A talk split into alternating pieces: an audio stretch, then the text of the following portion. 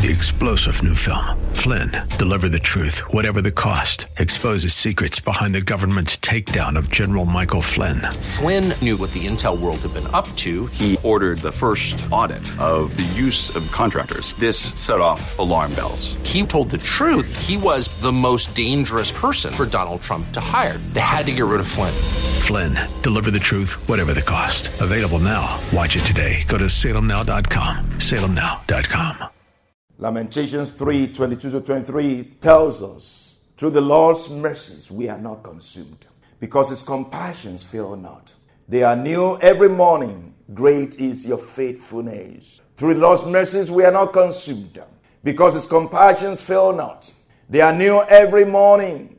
Great is your faithfulness. Great is your faithfulness. His compassions fail now. The compassions of God. Remember, this is not just compassion, it's the compassions of God. The compassions of God fail not.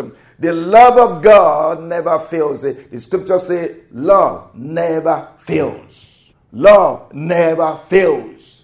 That means compassions never fail. The compassion of God never fails. Amen. The compassion of God never fails. The compassion of God always wins. The compassion of God wins over compulsion, wins over oppression, it wins over aggression. The love of God will win the battle. Amen. There is nothing stronger than love. There is nothing stronger than the love of God. The compassion of God is impactful and transformative.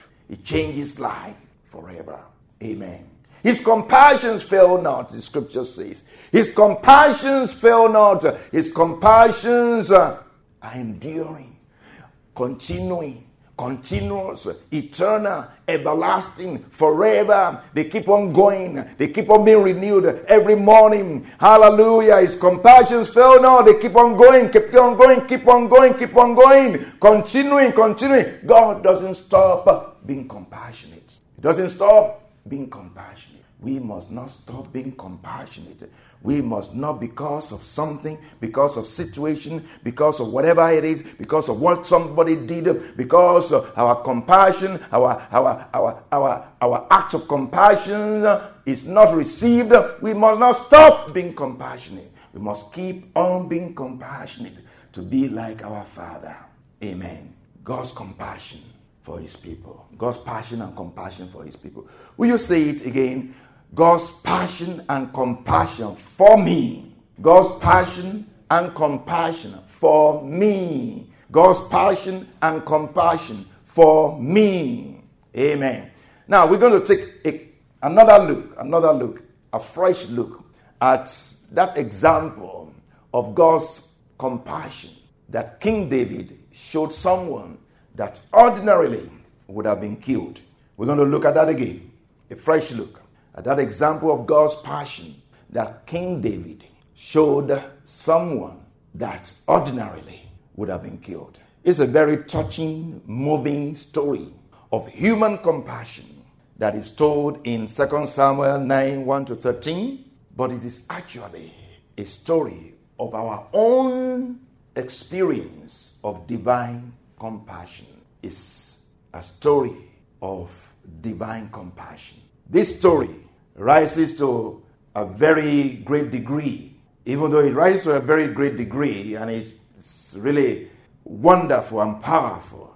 You know, the story there, very impactful and transformative in the life of the one that it happened to, but it still doesn't reach to that level of what Jesus did for us.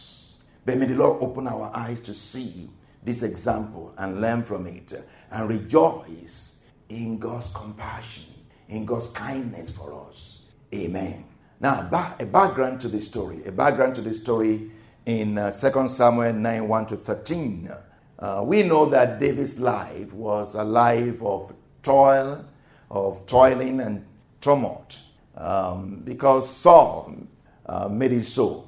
Uh, the house of Saul, the house of Saul, and King Saul himself were after David, the young David, before he became, before he actually became the king, when he was anointed king, and everybody knew that he was an anointed king. But the reigning king, the reigning house, would not let off, would not let go of their power, of their authority. King Saul wanted to kill David, the young David, very much so. He wanted to kill him so badly. He sent everybody after him. Everybody, everywhere, was looking for him. The house of Saul was after David. And David was running everywhere. Was running all over the country, even went outside of the country, was hiding everywhere. Couldn't stay in the city, was hiding in caves, uh, was hiding in the bush everywhere. Not for one year, not for two years, not for three years, not for four years, not for ten years, not even for 12 years. Uh, more than 12 years. For a dozen years and above, he was, I mean, running all over the place because his life was in danger. King Saul was after him. Can you imagine going through that for several years? And everybody knew. um, that seems like, you know, a tale. But really, even in this present time, it happens in many countries that some people, because of their belief and of their stance against a corrupt government, the government is after them. The president or head of state is after them. And everybody in his cabinet is after them. And they are hiding. They even you know, take refuge in other countries because reigning or ruling government is after them. So this is not new. It happens. So the reigning house, the house of Saul, was after the new king. And this, this, this one is even more confrontational than anything else. Now, David was anointed king, and everybody knew that. But the reigning king, or the reigning, you know, um, house won't let go and wanted to kill the new king. Now Saul is dead. Saul is dead. And many of his family also dead. His supporters, many of them dead. And David you know, had gained control of the land, and it seemed everything was fine. And uh, in 2 Samuel chapter 9, the scripture says, Now David said, Now David said, Is there still anyone who is left of the house of Saul, that I may show him kindness for Jonathan's sake? And there was a servant of the house of Saul, whose name was Ziba. So when they had called him to David, the king said to him, Are you Ziba? He said, At your service. Then the king said, Is there not still someone of the house of Saul to whom I may show the kindness of God? Amen. So the word of the king went out. I want to show kindness. Is there anybody of the house of Saul that I can show kindness to. It's like everybody hearing this will be like, Really? Is that for true? That's a trick. No, no way. Oh, nobody would like to tell anything. Nobody would like to say anything because, like, that can't be true. The king will be kind to somebody of the house of Saul when they all knew what the house of Saul did to his own house, to him. Now, nobody will believe that. But eventually they brought this man, Ziba, before the king. Again, look at it. Now David said, Is there still anyone who is left of the house of Saul that I may show him kindness for Jonathan's sake? And verse 3 says, Is there not still? It's like there must be somebody. I'm looking. There must be somebody. This must have been in the heart King David for some time, but he had not been able to do it. He had not been able to do what was in his heart. Now he had a, a chance to do it. He had a time to do it. The time was set for him to do it. And he said, Is there still someone? Is there not still someone of the house of Saul to whom I may show the kindness of God? The kindness of God. Not the kindness of man, but the kindness of God. May you see, know, experience the kindness of God. May the kindness of God be shown to you much more than the kindness of man. Amen. The kindness of God may you see, know, experience, receive the kindness of God. And we can also give the kindness of God. Not only that we receive the kindness of God, if King David could give the kindness of God, we can give the kindness of God. And King David was actually looking, actively looking, sending out messengers to look to show kindness to somebody that did not deserve anything like that. The kindness of God, the compassion, the love, the forgiveness, the mercy of God. That's what David wanted to show to somebody of the house of his enemies. He wanted to show the kindness of God. He wanted to show the compassion, the love of God, the forgiveness of God, the mercy of God. Because indeed, this family had hurt him. This family had done wickedly to him, but he wanted to show somebody in this family the love of God, the kindness of God, the mercy of God, the forgiveness of God. May we be like this in the name of Jesus. Amen. David is showing this kindness not because of the life of his friend Jonathan, but because of his heart that is after God. Remember this, you know, the Lord describes David himself as a man after his heart. A man after his heart.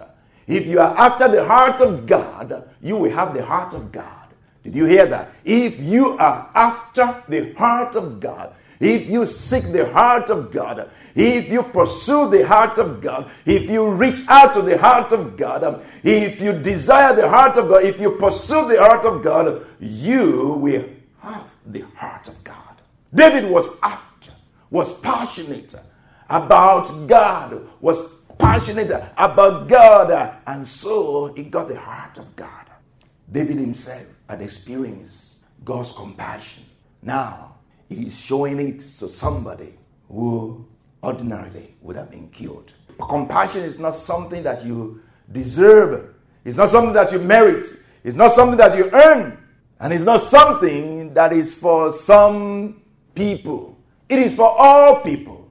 God's compassion does not know language, does not know nationality, does not know religion, does not know ethnicity, does not know race, does not know nationality, does not know color.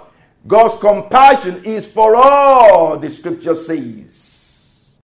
Three star general Michael J. Flynn, head of the Pentagon Intelligence Agency, knew all the government's dirty secrets. He was one of the most respected generals in the military. Flynn knew what the intel world had been up to, he understood its funding. He ordered the first audit of the use of contractors. This set off alarm bells. The explosive new documentary, Flynn, Deliver the Truth, Whatever the Cost, uncovers the facts behind this scandal. Flynn told the truth. He was the most dangerous person for Donald Trump to hire. I find out the worst enemy that I'm going to face in my life is right here in America. They took my assessment and they wanted me to change it. And I was like, I'm not changing it. They had to get rid of Flynn. With in depth interviews, archival footage, and never before seen personal records of the man behind the headlines. I just felt like I was drowning. Flynn, deliver the truth, whatever the cost. Available now. Watch it today. Go to salemnow.com. Salemnow.com.